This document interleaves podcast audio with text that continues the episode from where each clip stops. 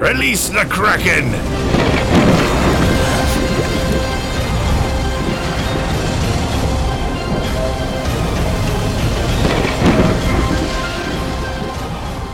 Bienvenidos a un nuevo episodio de Kraken totalmente en vivo con nueva imagen, como podrán ver. Esta semana estamos eh, estrenando nueva imagen gracias a Maltín, recargados de energía con Maltín.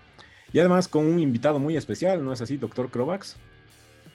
Así es, ¿cómo están chicos? Sí, es, me vino a visitar a, Buenos Aires, querido amigo Nico Lozano, que siempre es un amigo de la casa, un amigo también de Seba, él igual es muy geek, muy gamer, y bueno, vamos a charlar un poco, a dialogar un poco. ¿Cómo estás, maestre Vas? ¿Cómo andan, cómo chicos? Un gusto verlos de vuelta. Este, nada, terminando una semana intensa, la verdad, eh, con una sorpresa muy interesante justamente del tema del que vamos a estar hablando. Eh, y nada, especial porque estamos acá con, con, nueva imagen, con invitado. Yo por esas cosas de la vida estoy en mi baticueva original antes de, mudarme, que es de donde me suelen ver. Y nada, listos y recargados con mucha energía con Maltín para, para empezar el episodio de esta semana. ¿Cómo estás, Nico? La verdad que todo bien, hola chicos, genial estar acá. Eh, no pudo votarme el de Parverni, así que bueno, me tienen que aguantar. así que no, pero genial hablar para ponernos hablar de las cosas que tanto nos gustan, ¿no? Tan geeks, gamers. Comenzamos el programa, básicamente como un poquito nos estaba adelantando el maestre. Vamos a hablar de un tema que ya ha pasado hace una semana, pero el día de hoy nos trajo una sorpresa, ¿no es así? Eh, vamos a hablar de la serie de Sandman. No sé si pudiste verla, Nico.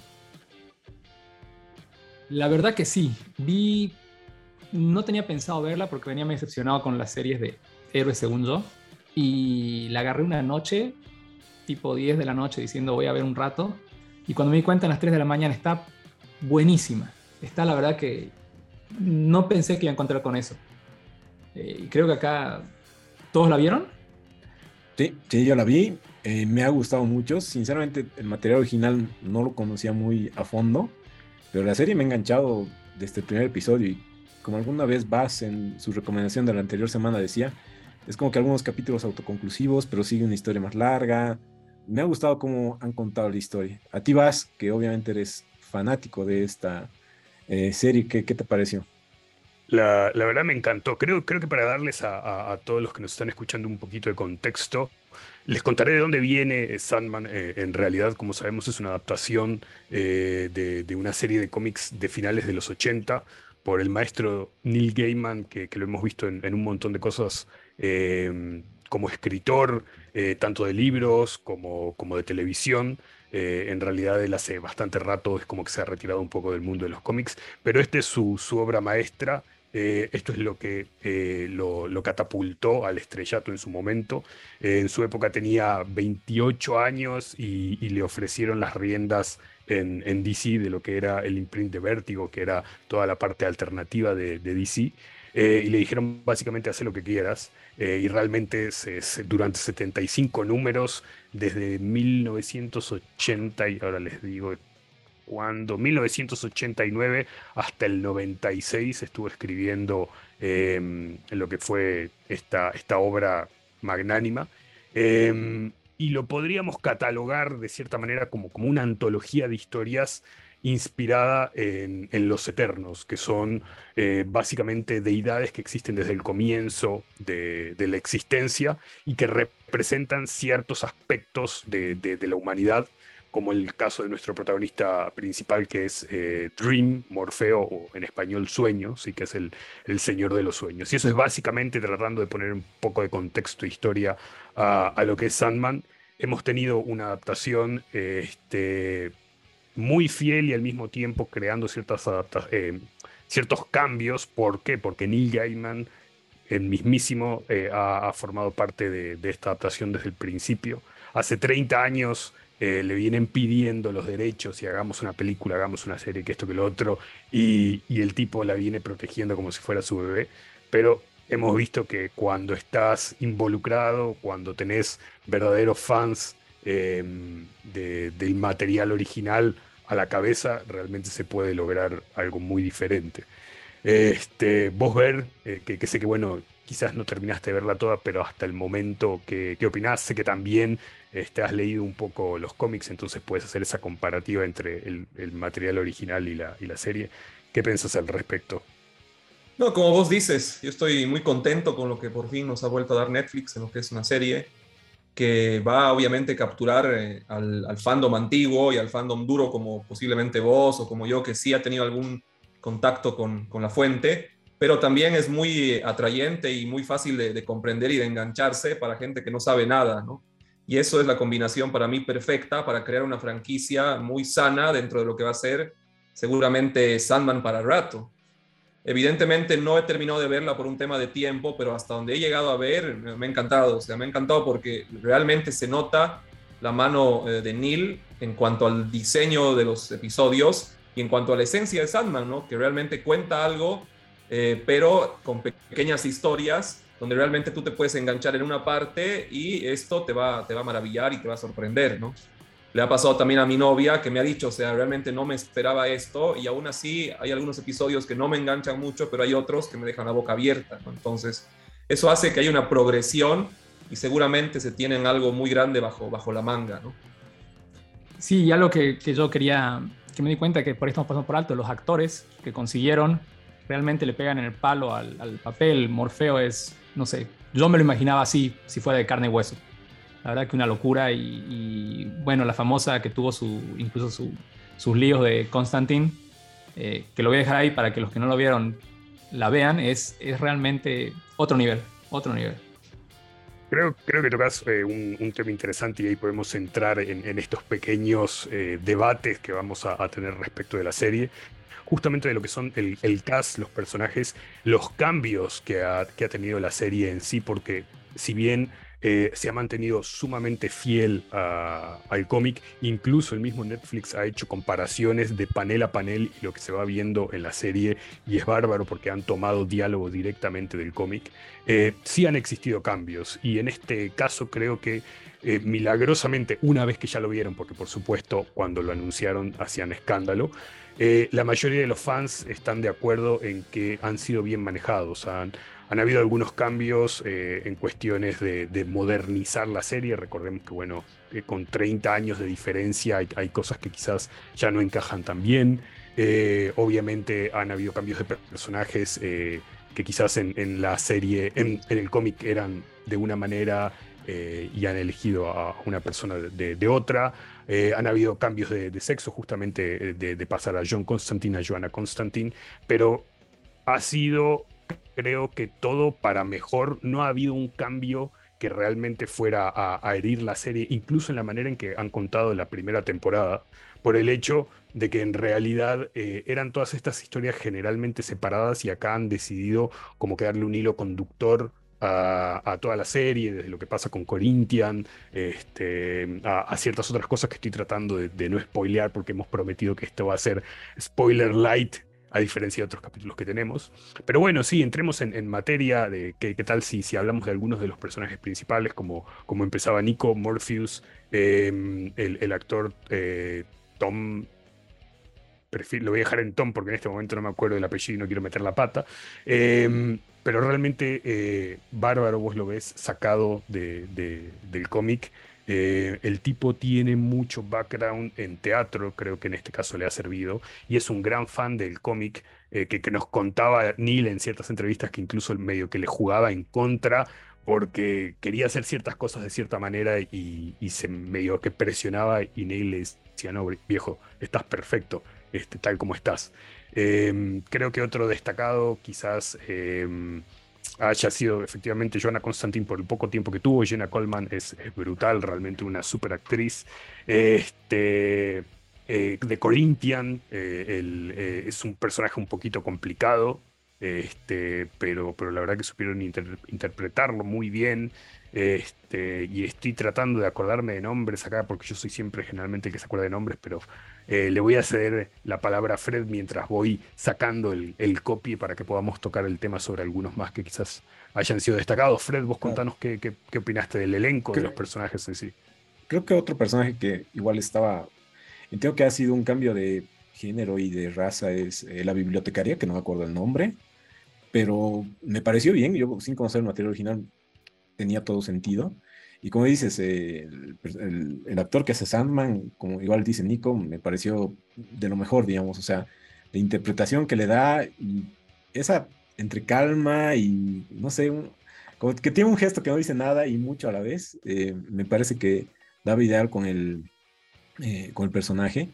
Y hasta este último episodio que estrenaron hoy, que fue tipo una sorpresa, mezclando mitad o como dos capítulos en uno, una parte de animación y uno ya entre comillas, de lo que nos estaban mostrando, pero un extra que no iba con la historia principal que nos han querido comentar. Eh, me gustó mucho y ya te hace entender que, digamos, da para muchísimas temporadas, porque como que tienes eh, otros personajes que hasta el momento tal vez o se los han mencionado o ni se los han mencionado, porque es un mundo muy grande en el cual se pueden explorar diferentes personajes que obviamente tal vez los que han leído el material original ya los deben conocer y esperan que en siguientes temporadas aparezcan, ¿no? O sea, tal vez ver tú hasta el momento qué esperas, que no has visto. Eh, no sé si has acabado de ver eh, todo o hasta la mitad, pero por ejemplo, Lucifer te gustó y otros personajes que aparecen poco, pero se destacan en esos episodios, ¿te, te gustaron? Eh, yo pienso que hemos tocado muy a la superficie en algunos personajes, pero es entendible también, ¿no? Porque como vos mismo dijiste, es tan vasto el universo y se podría obviamente hacer series enteras de algunos personajes donde realmente nosotros todavía no podemos tomar una decisión si nos gustó al 100%, digamos, ¿no?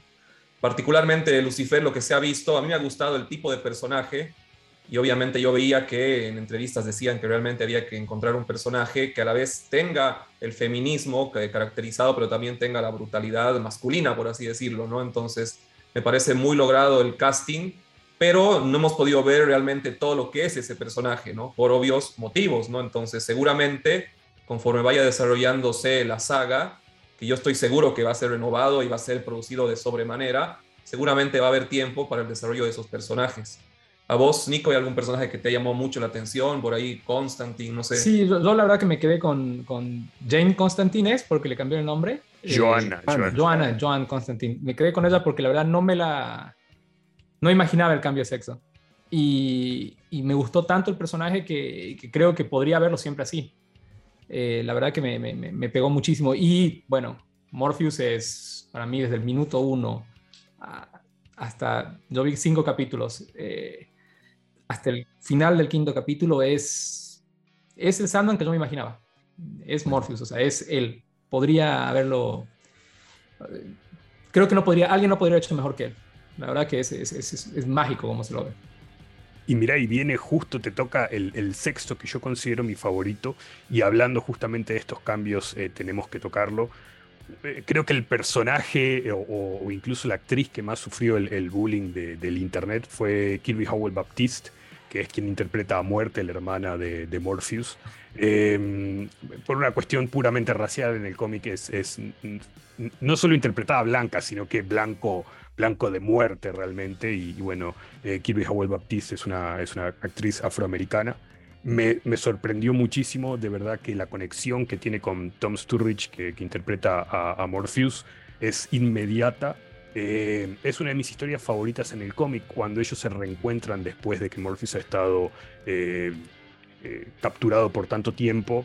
Y, vas viendo una, una dicotomía muy interesante entre lo que van hablando ellos el trabajo que tiene ella, que por supuesto es, llevarse a las personas cuando ha acabado su tiempo, y al mismo tiempo son escenas muy dulces, porque todo muy familiar, todo muy, muy bonito. Te va a encantar seguramente el episodio 6. Este, y ella ha sido otra persona que, me sorprendió. A la par también que, acá estoy con mi copia, así que no es que, no es que todo de memoria.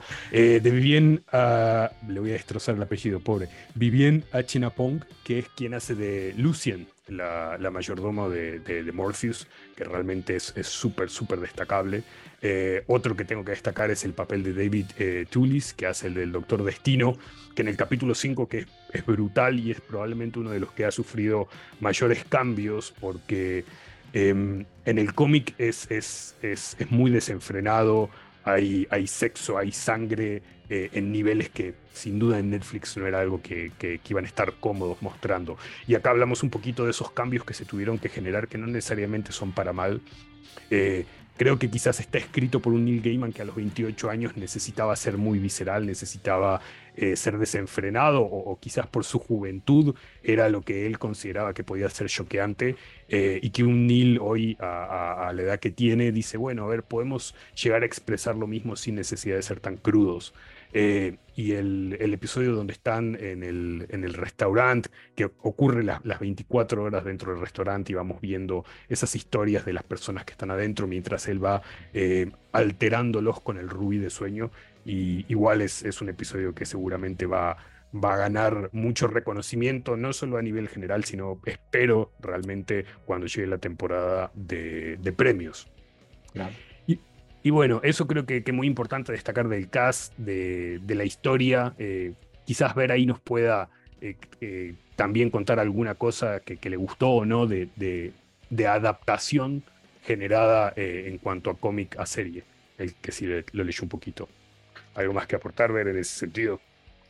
No, obviamente podría empezar a hablar un poco de los canons y de las, de las diferentes eh, oberturas, como se dice, ¿no? que tiene el, cómic, pero todavía como no le he concluido, me parece que me quedo corto, ¿no? porque todavía no sé hacia, hacia dónde nos van a llevar y dónde va a concluir. Y lo que me llama mucho la atención, y sé que va a ser difícil que nos cuentes un poco más sin spoilers, es este episodio sorpresa que me estabas hablando que salió, ¿no? Y y, realmente no sé en base a qué, lo, a qué lo producieron, por qué lo hicieron sorpresa, si hubo alguna intención clara ahí o simplemente por ahí es un episodio bonus que tiraron después de haber encontrado un buen, una buena temática. ¿Qué me puedes decir de eso, Vas?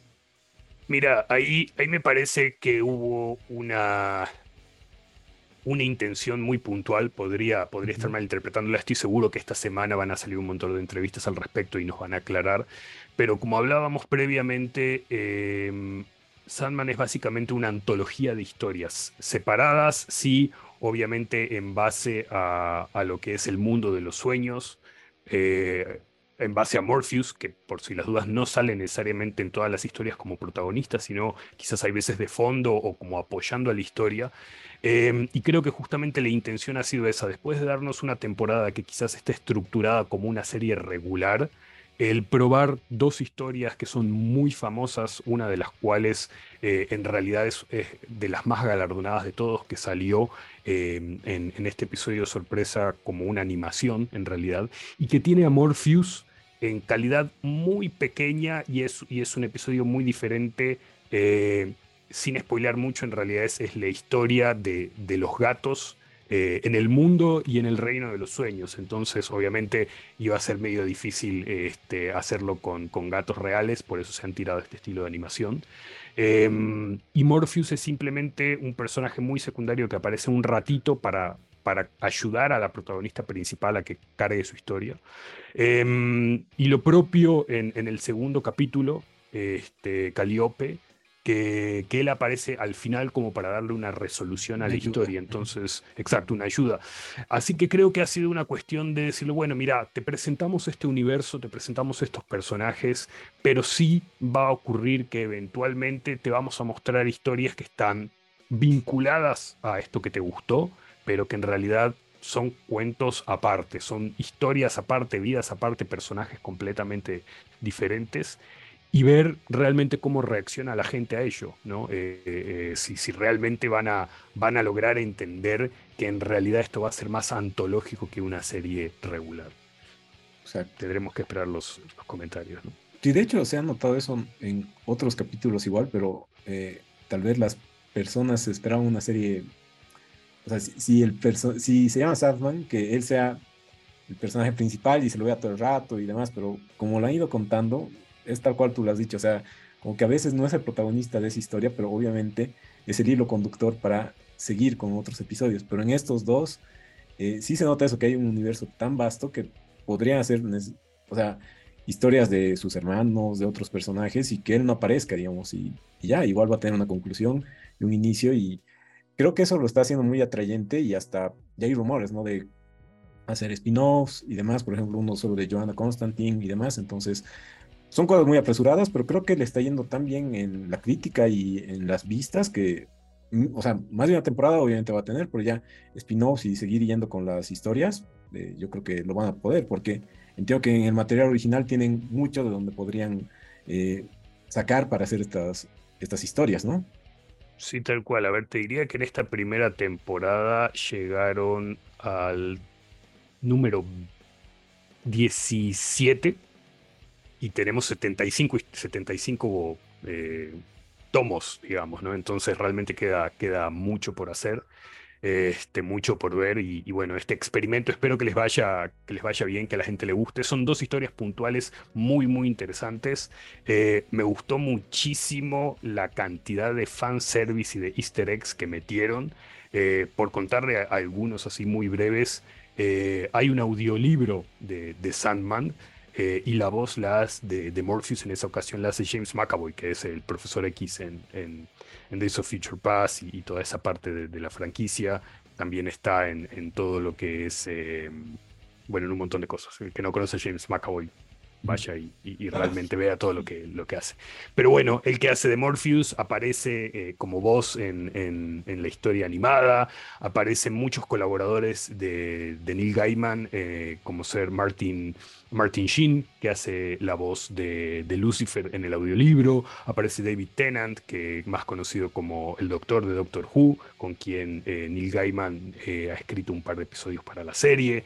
Este, y un montón de gente. Y una cosa que me sorprendió muchísimo cuando la vi y me encantó, en Calíope, que es la, segunda historia, y trata de una musa griega, eh, eligieron una actriz griega para, para interpretar al papel, que es nada más y nada menos que la voz de Cassandra eh, en Assassin's Creed Odyssey. Así que lo amé por completo. Eso está, está el fanservice en esos dos capítulos, de verdad que, bueno, en este capítulo con dos historias fue brutal, la verdad que, lo, amé, me encantó y espero que la gente, tanto los que son fans como los que están entrando ahora a este universo, lo disfruten tanto como, el resto para que realmente podamos seguir viendo este tipo de variaciones y variedad en, la manera de contar historias y que bueno, que no tenga que ser todo tan estructurado al modo que están acostumbrados los, los usuarios de Netflix a ver las series, ¿no? Exacto. Y a ver, un poquito para ir continuando con el sector gamer, ya noticias tal vez más no tan relevantes o más pequeñitas, digamos que no le podemos dar tanta atención. Eh, bueno, esta semana se anunció la tercera temporada de One Punch Man. Eh, esperada por muchos, es una historia igual eh, que la primera temporada sobre todo me enganchó mucho porque era diferente al típico, digamos, Dragon Ball, por así decirlo, que vas a hacerlo más y más y más fuerte hasta nunca acabar la historia. Entonces creo que es algo diferente. ¿A ti, Vas, te gusta, creo, esta serie o no tanto? Mira, yo eh, tengo un, tema con, este tipo de series. Este, cuando era chico disfruté, disfruté mucho el género de lo que... Eh, acá ayúdenme, porfa, los, los otros pseudo expertos de anime con, con el tipo de, de, serie que es esta, que en realidad es, es, de lucha, de agarrarte a golpes y durante 50 millones, solo que bueno, esto tiene mucha comedia, muy a lo Dragon Ball. Em, me gustó la primera temporada, la segunda más o menos. Eh, obviamente ha pasado mucho tiempo, la segunda temporada terminó en el 2019, si no me, equivoco. Entonces, bueno, definitivamente muy afectada por, por la pandemia como tantas otras cosas. Este, pero es, es, interesante, creo que tiene mucho más que aportar que series y acá seguramente me voy a ganar el hate de alguien. Como Naruto, creo que es mucho mejor que Naruto, este, mucho mejor que... ¿Qué más? A ver, ¿a qué más le podemos tirar un poquito de hate? No sé, a ver, rescáteme antes de que me siga hundiendo, chicos. A ver, dale, ver. O Nico, ¿te gusta o no eres tanto de ver? Yo, a mí me gusta bastante el anime, así que la verdad que disfruté mucho One Front Man. La, primera temporada, eh, en realidad al revés que todo el mundo, muchos le, tiran mucho hate a la segunda temporada porque cambió de estudio. La hacía primero, los primeros creo que fue una mezcla de gente de varios estudios y era una maravilla tanto en animación como en, en, escenas y todo. Y la segunda temporada en bajó un poco la calidad y era como una historia más de enganche. O sea, para mí la segunda temporada empezó a prepararnos para lo que va a ser la tercera. Y yo les digo que la tercera va a ser una bomba. O sea, eh, no sé si va a alcanzar en una sola temporada. Ah, eh, así que va a ser mucho. Y Sebas, lo que vos querías decir, Vas, era, creo que es un shonen o algo así, que es eh, animación para un público masculino joven. que en realidad creo que lo vemos todo el mundo. O sea, es, esas clasificaciones. Esas clasificaciones raras que tienen, sí, tal cual, pero bueno.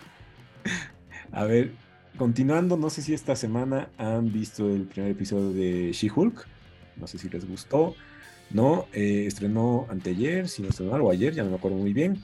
Eh, pero cosas interesantes que salieron a raíz de esto es, ¿no? Que además de ver ya el Bruce Banner de Rúfalo ahí y ver una nave del planeta en el que estaba en la película de Thor, eh, se rumora y demás que ya tal vez Planet Hulk podría venir, pero no es solo por esta escena, sino porque igual se dice que los derechos de Universal de Hulk terminan ya este mes o por lo menos este año, entonces sí les daría como para hacer una adaptación de, bueno, de una película de Hulk, pero no necesariamente de esa historia.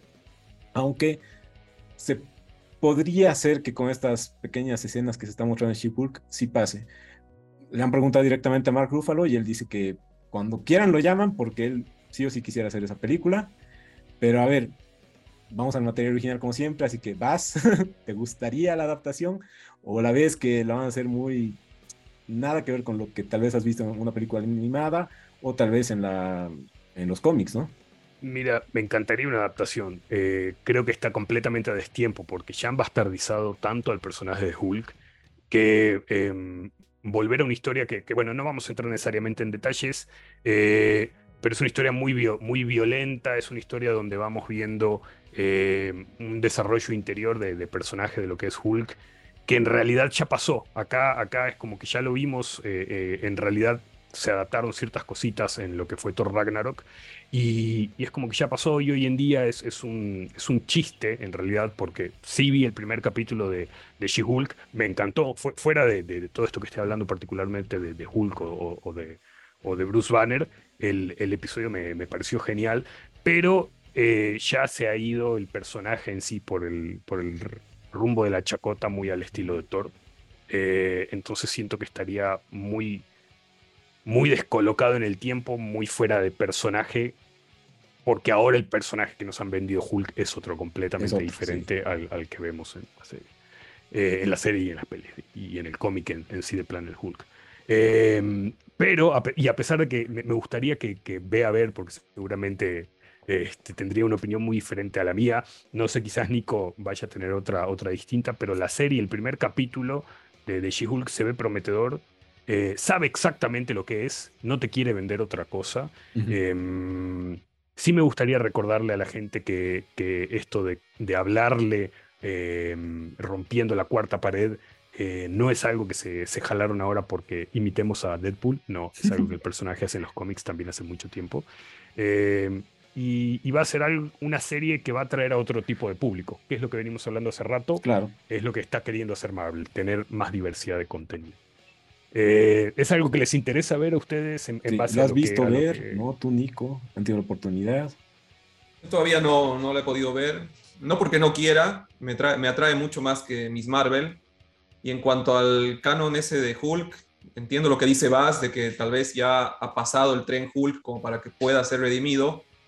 Pero tal vez Mark Ruffalo personalmente, él le agarró cariño al personaje de Hulk como tal y no necesariamente al Hulk del UCM y quiere hacer una redención, ¿no? Y por eso si tiene la opción ahora de, generar obviamente una nueva historia, lo va a hacer.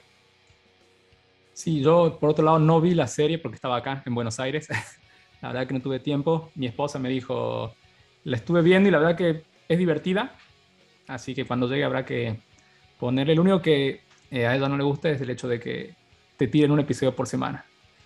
O sea, tenés que estar suscrito a Disney Plus para poderla completa por tres meses. Sí. Pero todos sabemos acá que la verdad que eh, estas, estos nuevos conceptos que tira, eh, que, se, que, sacan para, de héroes, que por ahí no era muy común antes, ¿no? O sea, teníamos el mismo estereotipo de programa de héroe, eh, son atractivos, son, te sacan un poco de la norma y te hacen ver la, el, fandom y el, lo que pasa con otros, otros ojos, ¿no? Otra, con otras, hasta con otras expectativas de qué viene después. A mí me encantaría ver quizá Ellsworth como, como, qué sé yo, Old Man Logan, pero la versión cómic o cosas que podrían salir solo a raíz de que salgan series así, ¿no? O sea, series que rompan con el estereotipo. Bueno, nos están escribiendo ahí en el, en el chat. Unos comentarios un poco largos. Gracias, Matt, Joana, por eh, los likes. Y como que creo que tienen una coincidencia con nosotros que el personaje ya no es muy parecida a lo de los cómics, entonces podrían tal vez adaptar otros cómics, no necesariamente Planet Hulk. Y igual no les gusta mucho las adaptaciones de Taika Waititi y si a él le darían algo como Planet Hulk, no sería algo de el agrado de, de la mayoría.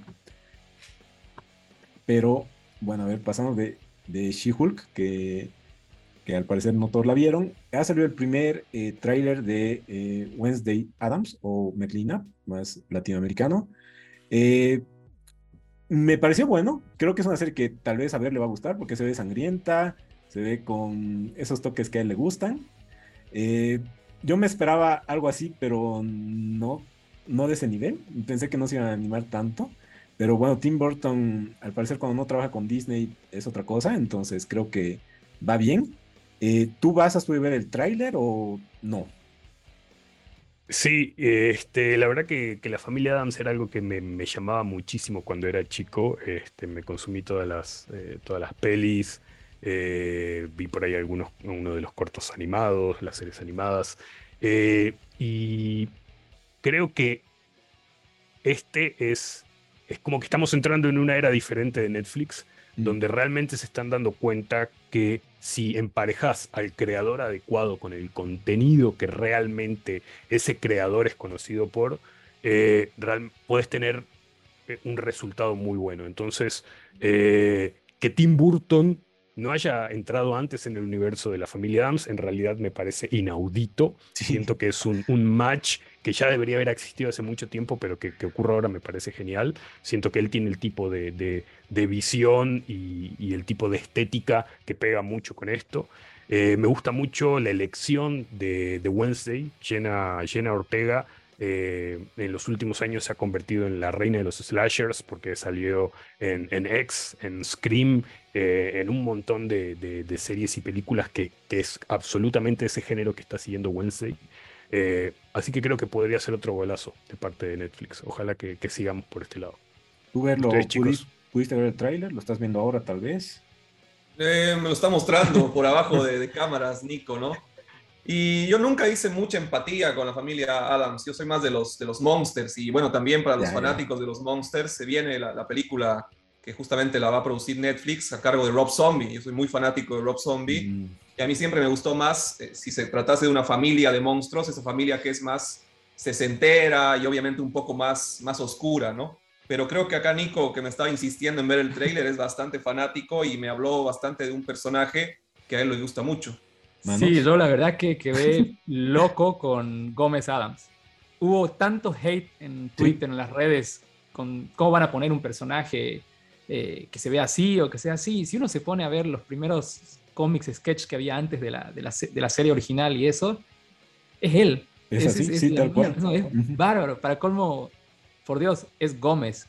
Y un latino que, que haga un Gómez es a mí me, me, me, me dejó loco. Me dejó loco, la verdad, me, parece que el cast fue perfecto.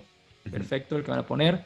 Eh, como siempre, soy bastante, estoy bastante en contra de ese odio porque es un actor de acá, no es un, actor gringo, lo que sea, que no lea lo son. Y, y, tengo muchas ganas de verla. La verdad que tengo, estoy a la espera de que salga. Sí, sí, se, se ve increíble. Y bueno, no sé cuándo se estrena, pero creo que ya no falta mucho. Pero sé que es este año. Así que bueno, esperar nomás y de esta manera podemos cerrar el sector gamer y recordamos que, ah, no, hay una más, ¿no? ¿Vas? Que has puesto Hay una más y en realidad estamos en el sector geek, estamos en el sector geek, no se me confunda. Perdón, perdón.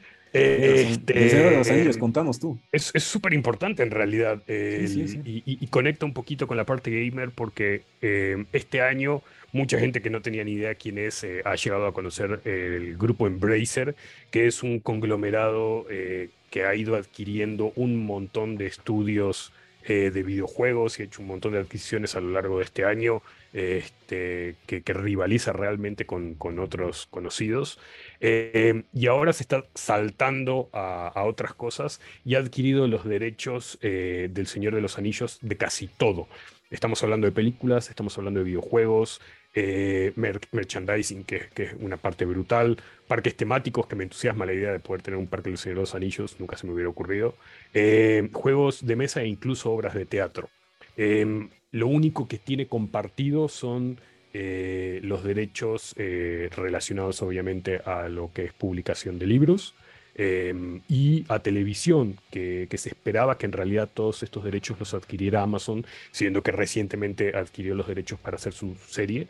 Em, pero no, se ve que Embracer pudo más, obviamente tienen muchísimo poder adquisitivo, eh, les ganaron, entonces van a estar haciendo ese, esa compartida, eh, lo cual preocupa un poquito. Pero eh, de momento ellos han dicho que van a respetar todas las licencias actuales. Esto quiere decir Em, la serie obviamente de Amazon, el juego ese horrible de Gollum del que hemos hablado hace un par de semanas, lamentablemente eso no lo, no lo van a, tumbar. Em, y obviamente un montón de cosas como los juegos de mesa, que es muy gracioso porque en realidad Embracer Group es dueño de Asmodi, que son quienes anteriormente mantenían la licencia del Señor de los Anillos durante más de 10 eh, años, creo. Em, Así que es muy interesante porque es, es, un grupo que tiene mucho dinero, puede hacer cosas muy, muy locas. Eh, ellos ya en su, en su anuncio soltaron un par de cositas que les gustaría ver, eh, spin-offs de Aragorn, de Gandalf, de Owen y de Gollum. O sea mm. que mm, capaz que ya, ya pusieron la platita con cosas en mente muy puntuales. Eh, tocará ver, pero e-, es algo interesante que creo que no se esperaba nadie. Sin duda, Este, ver acá, eh, ver incluso Nico también, porque siempre ya viene muy en boca en Bracer en, nuestras conversaciones. ¿Qué piensan de este tipo de, adquisición? ¿Les gusta, no les gusta, asusta, disgusta? No, aquí justo cuando estabas hablando del tema, decíamos fuera de cámaras con Nico que Embracer parece ser el Sauron de la industria, ¿no? Porque se ve que quiere conquistar todo y, nadie lo está pudiendo detener, ¿no? Y, obviamente lo que venía haciendo, sobre todo en la parte de la industria de los videojuegos, ahora parece que la conquista se fue hacia las otras ramas, ¿no? Y, sí, llama la atención porque siempre ha sido una, un conglomerado, digamos, de, accionistas que siempre andan un poco por abajo, siempre con un perfil medio, medio así, medio gris, pero cuando se trata de poner el masazo y de comprar las, las franquicias, no tienen piedad, ¿no? Así que no sé qué opinión tiene Nico, no sé si le cae, si no le cae, la verdad. Yo soy un poco antimonopolio, ¿no? Y, me encanta el hecho de que franquicias que tanto me gustan, como el Señor de los Anillos, en realidad el universo Tolkien, reciban, porque esto va a significar una gran metida de capital para realizar, como dijo Bas, un montón de cosas. Eh, a mí me da siempre miedo que después se vuelvan el señor oscuro de la Tierra Media y que eh, generen... Digamos claro, que, el contenido deje de tener calidad porque no tienen competencia, este es el problema de los monopolios, ¿no? Entonces, la verdad que tengo esperanzas en ver lo que va a salir. Eh, me encantaría ver más Tolkien. Pero, y acá voy a poner un poquito de hate para que Vas me odie. No quisiera que se vuelva un Star Wars como lo que pasó ahora, ¿no? Ya, ya. para mí el contenido bajó de calidad. Eh, hay mucho, pero no de la calidad que teníamos antes.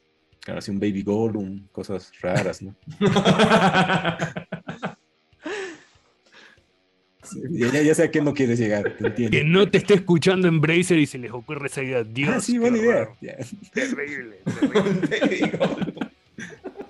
Bueno, creo, que nada puede superar ese comentario y podemos dar por concluida la tertulia Geek, Baby Gollum. Dios y, y sí, bueno, eh, continuando, recuerden que con Maltín eh, nos puede acompañar en todo momento. nosotros nos acompaña en todas nuestras aventuras en el mar. Y Recuerden que con Martín conectas tu energía. De esta manera pasamos al sector eh, gamer, ahora sí vas. Y entiendo que van a hablar de varios juegos que se vienen, ¿no? Sí, después de... después de verdad que surcar unas aguas bien, bien picadas, vamos viendo esta nueva tendencia de retrasar juegos a diestra y siniestra. Todavía estamos con la esperanza de que algunos de estos títulos eh, realmente salgan este año. Hay, hay contenido de, mucho calibre. Eh, acá incluso con Ver tenemos nuestro, nuestro pasanacu de, juegos de videos y, vamos viendo algunos títulos y no sabemos cómo vamos a hacer para abarcar todos. Eh, pero todavía tienen puerta el 2022 juegos muy interesantes, muy fuertes, franquicias que por supuesto eh, ya sean anuales o, multianuales de, una manera u otra, podrían llegar a cerrar el año de manera muy, muy fuerte.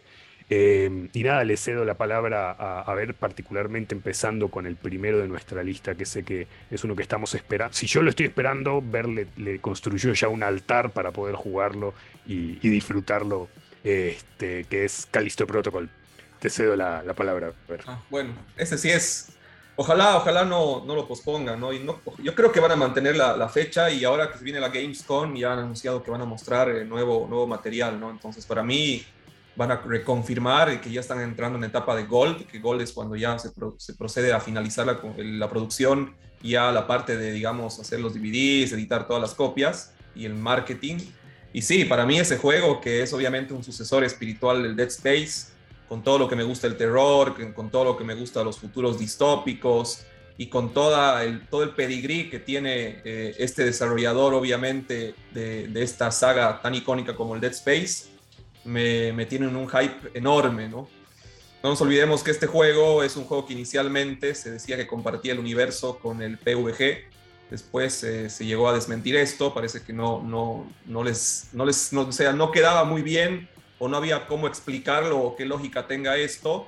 Y bueno, lo que vamos a encontrarnos eh, es un juego de terror donde estamos en una prisión espacial eh, futurista y donde nuestro protagonista, que yo pienso que va a ser un, no un héroe, sino un antihéroe, seguramente va a tratar de escapar o de lograr algo eh, para poder sobrevivir en esta prisión, ¿no? Y en este medio tenemos un montón de seres que son mutantes, antropomórficos, mucha, mucho gore, mucho desmembramiento y, obviamente es el jueguito que, promete para diciembre de este año, ¿no? Sabiendo que ya en enero se viene el remake del, Dead Space. ¿Vos, Nico, lo estás esperando? Lo estoy esperando, pero que me muero de ganas. Es más, prometí no ver los trailers que muestran el Gamers.com porque no quiero spoilearme ya nada más. Se ve tan espectacular el juego que. que. no sé. No sé qué decirte. Eh, el día que salga creo que lo voy a comprar, el, día que salga lo voy a empezar a jugar, voy a pedir vacaciones y, al diablo todo, a quedarme jugando. Eh, lo que tiene interesante por ahí frente a la oferta que hay hoy en día es eh, que está retomando, bueno, sabemos que un sucesor espiritual de Dead Space, eh, tomándose ese, terror visceral, ese, ese, de que no está seguro en ningún lugar, hoy justo ahora hablamos con Bernie y otros juegos así, y, creo que le hace falta hace, hace tiempo algo así de fuerte a la industria, ¿no? Así que ojalá sea como se ven los trailers, espero. Y, si es así, va a ser, va a tener mi plata el día uno. Fuertes declaraciones. Creo que, ahí tenemos un tema para, para un futuro eh, podcast respecto a las compras día uno, los pre-orders y tantas otras cosas de ese estilo. Pero bueno, pasando de este juego que estamos esperando todos, que hasta Fred lo vamos a hacer jugar cuando salga. Este, nos vamos a una historia y un juego que a su manera también es, un terror de otra manera. Eh, sí tengo pendiente terminar el primero, sé que, sé que Ver eh, lo ha jugado y le ha gustado y es la secuela de Plague Tale, Requiem en este caso. Este, ¿Qué nos puedes contar al respecto, Ver? Es otro juego que, colisiona mucho con el arte, ¿no? Y realmente cuando uno lo termina dice qué obra de arte, ¿no? Y, obviamente es un juego eh, que en su primera iteración era un doble A, o sea, no era un juego de grandes producciones en cuanto a la, al presupuesto, pero se, se, juega como tal, ¿no? Y nos ancla justamente en una historia también desgarradora, eh, en un setting que no es típico, que obviamente es en Edad Media, en una época obviamente en estas guerras de 100 años donde enfrentamos eh, franceses contra ingleses, y de por medio un tema místico donde obviamente hay una plaga, que el primero parecía ser un juego bastante conclusivo, pero entendiendo cómo se fue dando las cosas, valía la pena y con la plata inyectada que ahora están teniendo, van a hacer un juego mucho más grande. ¿no? El primer juego, el primer Plague Tale, duraba, si no me equivoco, unas 10 horas, que para mí eran correctas, ¿no? Y parece que este segundo va a sí ser de, de 16, 17, 18, así que seguramente van a eh, desarrollar muchos conceptos que en, que en los primeros quedaron un poco cortos, ¿no? No sé vos, Nico, vos en cuanto a la historia, sé que eres un fanático igual acérrimo de este juego, ¿no? Sí, yo lo conocí, eh, sabía que existía, eh, nos agarró Kobe a mí a mi esposa y ella decidió descargarlo y jugarlo un día. Lo acabamos ese mismo día. O sea, aprendimos a las 7 de la mañana, a las 10 de la mañana y como a las 12 lo colgamos. ¿Qué te puedo decir? El arte es bárbara, es no, no pensás con qué te vas a encontrar cuando aprendes ese juego. Desde el título que ves y que parece, no sé, la hermana y el, el nene, eh, pensás que vas a jugar algo tierno, algo bonito, una aventura, y de repente te mete una cosa bruta, fuerte, desgarradora, que eh, es genial, es genial. Incluso eh, las mecánicas, cómo vas aprendiendo, cómo vas armando, eh, el miedo de, lo que te rodea. Algo que me encanta mucho, que por ahí ver vos, vos lo habrás disfrutado mucho, es los campos de batalla. Que pocas veces ves lo que pasa después de una batalla en un juego. Y en este juego que no es de guerra, los ves y, te da incluso a veces hasta asco por ciertas cosas que aparecen. Es la verdad que una obra de arte y, yo estoy esperando con muchas ganas el que le sigue y ni quiere decir mi esposa, eh, que ella, hablando de día uno, quería hacer el pre-order del juego, así que... Eh, pero la verdad que yo se lo recomiendo a cualquiera que incluso que esté entrando al mundo de los juegos para que vea lo que es eso. O sea, es, es, es una cosa muy, muy buena. Puntualmente este juego, bueno, para dejarte pasar con el siguiente, querido Bas, eh, ya entró en certificación Gold, justamente el día de hoy ya se celebró eso, así que seguro que va a salir y lo vamos a tener en octubre. La gente que tiene PC y Game Pass lo va a tener día uno, no es propaganda, pero obviamente ahí sí lo vas a tener de alguna manera mucho más accesible. ¿Y qué otro juego tienes por ahí, Bas? Bueno, antes, antes de pasarme al siguiente juego, incluso Matthew está esperando mucho Playtale, así que acá definitivamente somos todos, todos fans. Y pasamos a lo que tiene más fans que todos nosotros juntos, que son dos franquicias que eh, creo que es, imposible que se atrasen eh, jamás, porque son los, los money makers del año de cada una de, las empresas. Eh, y son, por supuesto, Call of Duty Modern Warfare 2, que ya está acá más por salir en octubre, este, que incluso a la gente que hizo el pre-order digital va a poder jugar la campaña con una semana de, anticipación. También ha salido la noticia de eh, último capítulo de, eh, Warzone, la parte eh, gratuita y, de Battle Royale de, Call of Duty, y parece que ya nos están casi empujando hacia, hacia Warzone 2, seguramente para poder coincidir con el ciclo de, actividad de lo que vaya a ser Modern Warfare 2. Y por otro lado tenemos a FIFA 2023, que si no sale todos los años, escándalo brutal entre los fans del fútbol. Seguramente acá tenemos la mitad de nuestros amigos llorarían eh, a mares por no poder tener su equipo actualizado como corresponde. Eh, y como saben que yo no soy acá el gran experto ni el gran fanático de estas cosas, bueno, dejaré que, que Ver nos comente un poquito al respecto. Bueno, mucho no hay, no hay comentar, ¿no? O sea, ya todos conocen estas franquicias, te guste o no te guste, obviamente, como vos dices, son, son titanes que nunca van a faltar a la, cita de fin de año. La gente va a tener su plata separada si realmente es fanático del FIFA o del Call of Duty, muy a, digamos, en paralelo a la plata que fuera a gastar en otros productos. ¿Qué particularidades tienen este año los juegos? Bueno, el FIFA obviamente va a ser el último juego llamado FIFA como tal, porque va a haber esta división entre aparentemente un juego que va a producir la FIFA y un juego que va a producir EA Sports. Seguramente va a estar eh, muy metido este FIFA con el tema del mundial, seguramente va a tener los equipos mundialistas, los estadios, y eso le da un atractivo muy grande. Eh, en años atrás, cuando había un mundial, salía un juego específico para el mundial, y en este caso no creo que sea la situación y por otro lado, el Call of Duty, como vos dices, ¿no? Es un juego que para mí es de los mejores porque obviamente es el que está centrado en la temática moderna, cercana, ¿no? Y obviamente, aunque no crean, yo he jugado todas las campañas de los Call of Duties porque a mí realmente me gusta, es mi placer culposo, por así decirlo. y de toda esta saga es las que más me gusta, la historia de los Modern Warfare, digamos, porque siento que es lo más cercano a lo que sería el realismo y lo cinematográfico, ¿no? Entonces yo lo estoy recontra esperando no lo he preordenado porque tengo una mínima esperanza de que Microsoft termine de comprar o se terminen de cerrar las cosas con Activision y me lo tiren día uno en Game Pass. Pero si falta una semana y no se ha cumplido eso, voy a tener que preordenarlo para jugar una semana antes y comentarles qué onda con el juego, ¿no? Claro. Vos, Nico, sé que no eres muy fanático de, por un lado de FIFA, pero creo que el Call of Duty te venció, ¿no? Sí, para cerrar el tema de FIFA, todavía no he ganado un solo partido en FIFA en mi historia, así que Pero por Call of Duty, ver no sos el único que se jugó todas las campañas. Yo la verdad que me compro los Call of Duty para jugar las campañas. Y creo que han, habido juegos que han tenido campañas muy, muy, muy excelentes, incluso comparando con otros juegos como el World at War del Call of Duty. El Modern Warfare son espectaculares, el 1 y el 2, eh, la verdad que me saco el sombrero. Y la verdad que estoy esperando con ganas esta nueva, porque la del último Call of Duty, el Modern Warfare Remake o como quieras llamarlo, eh, me gustó bastante y, quisiera volver a, a, ver nuestro Captain Price ahí haciendo de las suyas, ¿no? Eh, Si el otro día tuvimos una discusión entre amigos y decíamos, realmente hay varios que juegan las campañas, aunque no se crea. Creo que más no, pero... Sí, el tema de las campañas es eso, ¿no? Que por ejemplo del otro lado, en el lado de Battlefield, las campañas siempre han sido una manera de mostrar las mecánicas del juego, donde realmente el menú principal es el lado del multiplayer. Y en el caso de Call of Duty, como dice Nico, hay el tema de zombies, el tema de la campaña, el tema del Warzone ahora, y también el tema de esports, ¿no? Que es el lado multiplayer del Team Deathmatch, Capture the Flag, ¿no? No sé vos, Freddy, si tuvieras que elegir a muerte una de estas dos franquicias, ¿cuál harías desaparecer, FIFA o Call of Duty? Creo que FIFA. Porque me parece que deberían hacer directamente un solo juego y DLC cada año. O sea, o, cambia tanto de un año al otro. Sinceramente. No, más, más que las poleritas y pelotitas, tal vez algún estadio. Creo que no, ¿no? Y tal vez es ahí, pero creo que al año, con lo que acabas de contar, va a estar interesante. Dos juegos separados.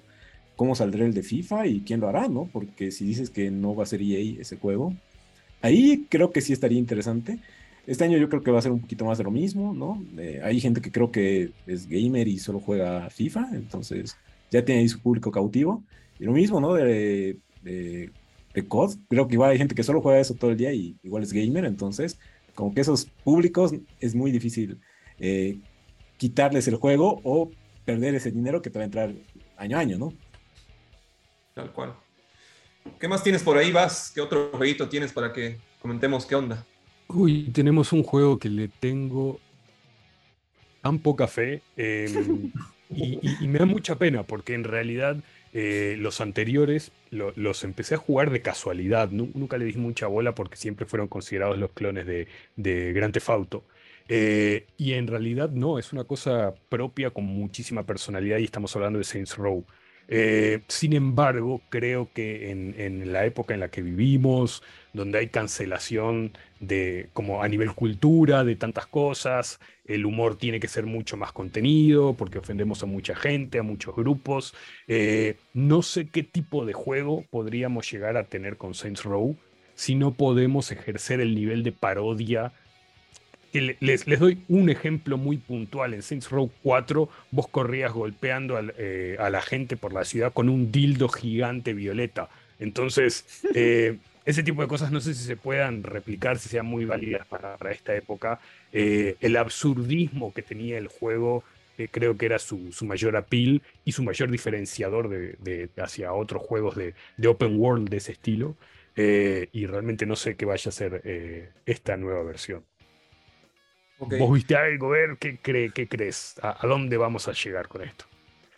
Sí, mira, o sea, es un juego que yo personalmente he jugado todos los juegos, del 1, el 2, el 3, el Gate Out of Hell, el 4, el Reelected, justamente por eso, ¿no? Por ser un juego, un clon, no, no llamaría un clon, al inicio tal vez, de un GTA tirado a la parodia, pero tirado también a la ironía y a ser súper super visceral, súper desmedida en cuanto a su violencia y obviamente lo que ha hecho que no tenga mucho hype en esta oportunidad es que han querido hacer un soft reboot con el juego, porque ya en el mm. último, en el Re-Elected, vos terminabas siendo prácticamente el Lord de la galaxia, eras presidente de la Confederación Galáctica, y como que ya no daba la historia como para que vuelvas a ser un peón de a pie, ¿no? Entonces, obviamente, lo que han hecho es un soft reboot, como si estuvieses en otra, en otra dimensión, digamos, y lo que no ha digamos, completado las expectativas de los fanáticos y de los que no, conocen el juego, es que este soft reboot se acercaba más al GTA y se alejaba un poco de la locura que es el Saints Row, donde más se enfocaban en los, en los, digamos, en las mafias, en los vehículos, sí en la customización de los personajes, pero no mostraban necesariamente el dildo gigante rosa que te hacía volar a, través de 300 metros en el aire, ¿no? Entonces, obviamente, la gente ha dicho, no, esto no es Saint Row, esto va a ser un juego que va a quedar en el medio y obviamente no vale la pena. Pero aunque no crean, por ahí yo no lo voy a comprar día uno, pero siento que a medida que han ido mostrando avances del juego, se ve un juego bastante robusto y realmente el sistema de personalización de personajes es inmenso. O sea, es inmenso.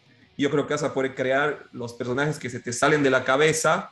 Y ojo que este juego se disfruta mucho más en cuanto a su campaña si juegas entre varios porque es una locura, es re divertido el que te encuentres y cada uno venga disfrazado de lo que sea, se metan a robar un banco disfrazado de conejos, te traicionen, o sea, son, son misiones loquísimas, ¿no? Entonces, para mí, yo le voy a poner un, dos Krakens sobre cinco en cuanto a expectativa. Y por ahí me sorprende y, yo sí he sido fanático, pero en esta tengo un poco de reserva. ¿A vos, Nico? ¿Qué te parece este juego? Lo que vi me gustó. Eh, yo me reía mucho cuando en el GTA Online eh, la gente empezaba a parodiar con disfraces, ropas y cosas, y en realidad Sign Road te permite hacer eso al nivel 1000. Y, la verdad que le tengo un poco de fe. como decían Bernie y Base, a mí me gusta mucho la irreverencia que tiene ese juego. Eh, jugué, la verdad que no sé cuál número era, pero creo que era el segundo. Y eh, para mí le daba mucha importancia. En realidad, con esta irreverencia se hacía la burla de los, complejos por ahí que tenía ese momento, la, que la gente no quería decir o las cosas. Y, quizás es el momento para que salga un Saint Row, para que pueda decir las cosas más claras, ¿no? Es, es algo interesante. Quizá yo no es que tengo expectativa, pero tengo expectativa que salga. Así que no sé si opinan por ese lado. Podría ser, podría ser. Eh, eh, eh, con esta charla definitivamente es como que voy a bajar un poquito mi hate y por lo menos este, esperar a ver lo que podría llegar a ser. y un juego al que sí le tengo mucha expectativa, al que sí me preocupa un poco el hate que ha recibido esta semana y, y, quisiera que bueno, que realmente sea bueno, es Gotham Knights, eh, que justamente esta semana también alcanzó el oro, lo que significa que bueno, ya está listo, está terminado, mandamos a, imprimir y empezamos a distribuir. Este, sin duda es, es una, una oportunidad de jugar dentro del universo de Batman con todo el lore que tiene, eh, sin tener que depender de este personaje omnipotente, principal y lo mejor que existe en la vida, completamente no, no objetivo al respecto, eh, que es Batman, ¿no? Y bueno, eh, la posibilidad de jugar con, con, estos cuatro personajes que en teoría tienen que jugarse de manera muy diferente. Eh, me gusta muchísimo el que vayan a utilizar a, a la corte de los búhos, que si bien es una inclusión al lore relativamente reciente, del 2012, siento que es una de las mejores historias, enemigos, lo que quieran decirle, de, del lore de Batman, y que hasta ahora nadie, nadie se ha animado a utilizarlo. Yo creo que si hicieran una película con esos eh, enemigos sería brutal. Pero bueno, volviendo al juego en sí, eh, quisiera ver eh, no simplemente un reskin de la serie de Arkham, sino, sino cosas verdaderamente eh, nuevas.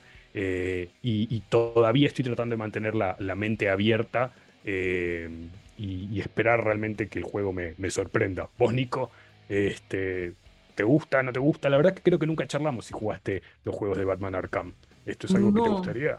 Nunca lo jugué, la verdad sí me, el concepto de que, a mí me gusta cuando se aleja en el universo de Batman, el concepto de Batman, siempre salen cosas interesantes. Eh, eh, así que la verdad tampoco seguí mucho este juego, eh, más que el, que, digamos, lo que sale esporádicamente en, en las páginas. pero habría que verlo, ¿no? O sea, la verdad que con lo que decís me generó más curiosidad que todo lo que leí hasta ahora sí he visto cómics, eh, bueno, de todos los personajes que aparecen, que Nightwing eh, siempre me interesó porque era como el, quiebre entre, entre el Robin y el no Robin, y, quizás verlo en un juego, creo que había salido antes en algún otro, pero no estoy muy seguro, eh, puede ser interesante, ¿no? O sea, habría que verlo. Voy a ver ni cómo te va con los... No, le tengo mucha fe y el hecho de que va a ser uno de los primeros Arkham o de la serie de Arkham, donde vas a poder jugar eh, en la campaña en multiplayer, pinta como para poder hacer unos buenos teams, ¿no? Y eso le va a dar otro tipo de, dimensión a la jugabilidad, ¿no? Cabe, cabe destacar que este juego eh, no está siendo desarrollado por Rocksteady, que han sido los encargados de hacer la trilogía de Arkham. Y posiblemente por ese lado vas, no van a proponer exactamente lo mismo. Eh, la desarrolladora de, de, este juego es Warner Brothers Montreal, que ha tenido ya la, posibilidad de jugar o de producir un juego de, esta saga, que sería el Arkham Origins, que principalmente era el peorcito comparado a los otros, digamos, pero tenía, otro, tenía algunos aproximamientos, por ejemplo, los enemigos, que eran bastante interesantes. Y por ese lado también entiendo por qué no están usando como villanos a los mismos de siempre o los, o los que han quedado en la historia eh, vigentes, ¿no? Porque en este lado, en el Origins, peleabas contra la Liga de Asesinos, y obviamente le daba una, digamos, una mirada fresca a todo el lore de Batman, ¿no? sé que ha recibido bastante hate, sobre todo en cuanto a las habilidades de algunos de los personajes. Ha capturado mi atención cuando ha mostrado un poco lo que va a ser Ciudad Gótica, donde he visto en un documental que hablaban de respetar los orígenes de Ciudad Gótica, cómo esta ciudad gótica iba evolucionando, también lo que hablabas vos de que se iba a dividir en las diferentes regiones o áreas y cada área iba a tener su particularidad. Eh, y eso obviamente me da un poco de aliento y bueno, ya está muy cerca, ¿no? Principalmente yo creo que lo voy a jugar día uno porque tengo un par de amigos que lo han comprado, están súper hypeados y quieren que yo me sume a eso, ¿no? Entonces, bueno, le voy a dar una chance. Tal cual, buenísimo. Y vos, vos, Fred, cuando tocamos Batman tenemos que comentar todo. Sí, no, me, me gusta. Ayer he visto eh, esto que salió de, los árboles, ¿no? De, que puedes, por más que juegues con el mismo personaje en el multiplayer, va a ser diferente por cómo lo vas a ir dándole sus habilidades. Me ha parecido interesante. Eh, Red Hood es el que más me llama la atención, sinceramente, de, todos. Y me, parece bien, ya alguna vez, justamente lo que Bell acaba de decir ahora, ya dijo que iba a ser tal vez algo diferente y el juego de Suicide Squad era el que tal vez iba a tener más la onda de Arkane, ¿no? Por, la, por quienes lo están desarrollando.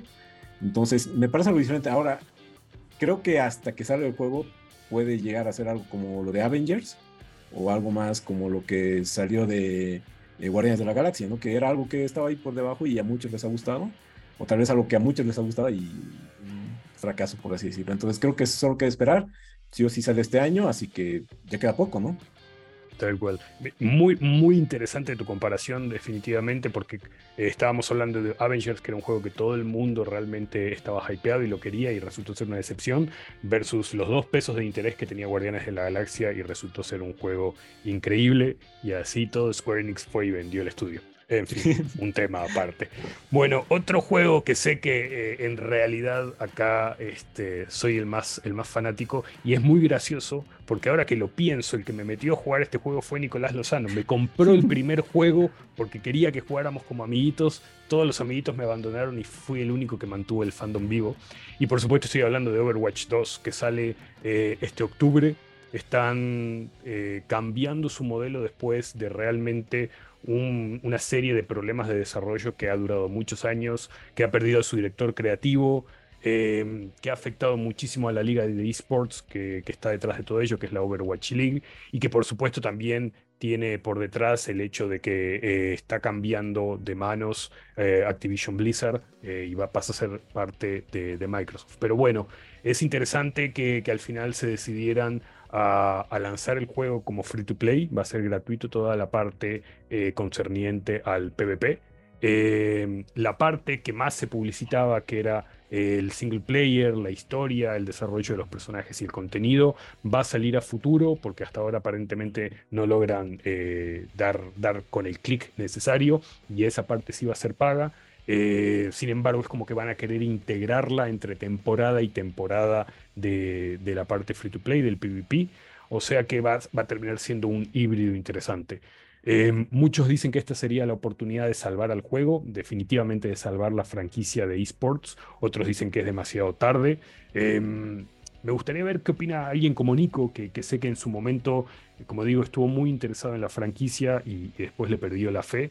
¿Es un juego al que volverías? ¿Es un juego al que, al que realmente le meterías horas de vuelta? La verdad que yo me, me divertí mucho en la época de Overwatch. Eh, acá era Support for Life, eh, Mercy toda la vida.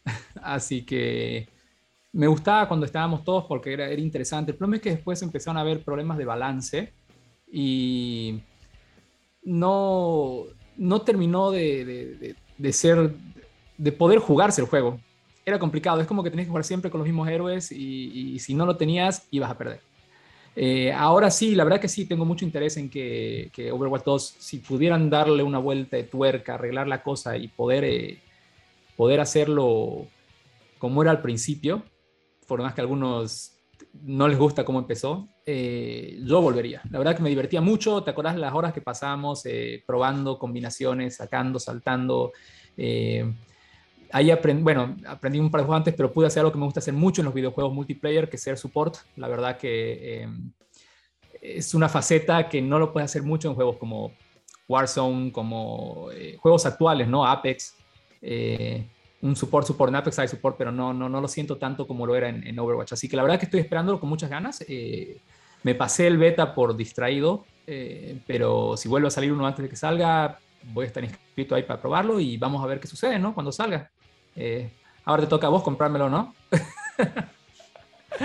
Claro, ahora que es gratis, te, te, lo recompro, te paso el, día, el día que haya la descarga directamente, sin problemas, acá comprometidísimo frente a todo el mundo. ¿Y vos, Bernie? ¿Jugaste? No, yo jugué día uno, ojo, me compré el primer Overwatch porque también jugué con ustedes, a mí nadie me lo regaló y la verdad yo lo abandoné rápido, o sea, entendí, me di cuenta que era un juego divertido con una curva de aprendizaje muy alta, donde realmente tenías que dedicarle mucho tiempo, me acuerdo que en esa época también jugaba Rainbow Six Siege, jugaba Warzone en sus primeros inicios y bueno, me fui por ese lado, ¿no? Eh, seguramente en el próximo capítulo vamos a hablar del gran juego que todavía nos faltó hablar por un tema de tiempo, que es el God of War, y que tal vez yo creo que le vamos a dedicar un episodio o una parte gaming, ¿no?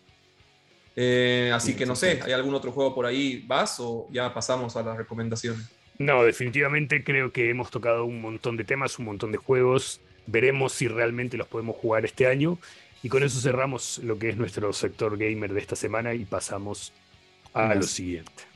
Sí, bueno, recargados con Maltín, pasamos a las recomendaciones de la semana y ver qué nos traes esta semana tú. Esta semana yo les voy a traer un, cómic, una novela gráfica que en realidad es una recopilación de, varios tomos. A mí me gusta siempre en el mundo del cómic las editoriales que no son tan mainstream, digamos, ¿no? Y en este caso yo me he conseguido, posiblemente por la portada, y terminó gustándome de sobremanera, un cómic que se llama The Ice Cream Man y no sé si lo pueden ver acá en la portada, tiene una, un aspecto este señor, el Ice Cream Man, el vendedor de, helados, lúgubre, digamos, ¿no? Y en realidad eh, me hizo recuerdo mucho a Sandman, porque este Ice Cream Man vendría a ser a un ser omnipresente, omnipotente, que entrelaza un montón de historias medio lúgubres, medio trágicas, que por ahí no tienen nada que ver una con la otra, pero que juntos conforman lo que sería una antología más que todo del sufrimiento humano, digamos, ¿no? Y de que lo que postulan acá es que no importa si tu vida es buena, si tu vida es mediocre, si tu, vida es mala, siempre vas a encontrarte con sufrimiento, digamos, ¿no? Y la verdad eh, es un cómic bien, bien, bien cargado de, potencia eh, simbólica, digamos, ¿no? Entonces yo le recomiendo eso, vendría a ser el Ice Cream Man. ¿Vos qué tienes, Nico, para recomendar? Bueno, yo lo que voy a decir, varios amigos se van a reír, pero me enganché mucho con un juego viejo, pero que ahora salió la, bueno, salió la versión eh, Director's Cut y salió para PC. Y la verdad que es, eh, a mí me voló la cabeza. El juego se llama Dead Stranding, está en Play 4, 5 y en PC. Es de Hideo Kojima, un genio, la verdad que lo conocí bien con esto y, él es el que hacía Metal Gear y toda la saga. Y es un juego muy interesante, quizás mucha gente lo odia antes de jugarlo y cuando lo juega eh, se da cuenta del, nivel que tiene. Es un mundo que te atrae muchísimo, habla sobre la muerte, sobre las conexiones y bueno, después de una pandemia con la que tuvimos, realmente uno se siente más cercano a lo que sucede en ese mundo. Eh, lo recomiendo, pero completito. Jueguenlo, no se spoilen y, denle tiempo, porque es, es eh, tarda en engancharse, pero después uno no puede parar, ¿no? Yo ya voy como 100 horas de juego, así que no sé. ¿Vos vas? ¿Qué tenés para recomendarnos? Mira, te cuento antes que nada que tu recomendación, y en realidad rompernos, porque nos rompió un montón con el juego, yo ya le he saltado, lo empecé el fin de semana pasado y efectivamente es todo lo que dice Nico y más, así que avalada su recomendación. La mía, eh, en este caso, es adelantándome al gran estreno que tenemos este domingo. Este domingo vuelve eh, El Mundo de Westeros, eh, con Fuego y Sangre, Fire and Blood, que es en realidad una precuela de Juego de Tronos. Em, pero les diría que para alistarse, veamos la fuente original. Y no digo el libro, porque es un libro enorme y, y tiene ciertas cosas que hacen que sea muy difícil de leerlo. Les recomiendo el audiolibro el audiolibro de Fuego y Sangre, narrado particularmente en español por Víctor Manuel Espinosa, que es eh, un actor de doblaje en realidad, em, que ha narrado todo lo, toda la saga hasta ahora de, Canción de Fuego y Hielo, em, y que hace que esto, que es eh, una historia más enciclopédica de lo que es la llegada de los Targaryen a Westeros, sus conquistas y obviamente todas las peleas posteriores una vez que empezaron a, pasar los descendientes y, las peleas internas por ver quién era el heredero, de verdad que eh, se hace mucho más llevadero, mucho más interesante en formato de audiolibro y abarca mucho más de lo que va a abarcar la serie, porque la serie se va a concentrar simplemente en un periodo de tiempo y en cierta generación de los Targaryen, mientras que el libro abarca muchísimo más y una parte muy interesante que es la llegada realmente de esta, de esta casa a, conquistar todo lo que eran los siete reinos. Muy recomendada, Fue Sangre, narrada por Víctor Manuel Espinosa, está en Google Play eh, y en Audible de Amazon. Y Fred, vos para cerrar, ¿qué nos recomiendas esta semana? Hoy yo les recomiendo una serie para adultos que, de acuerdo a los rumores, tal vez esta semana o este mes ya no esté en HBO Max, por lo menos en Estados Unidos, no estamos en Latinoamérica, que es Aquaman King of Atlantis.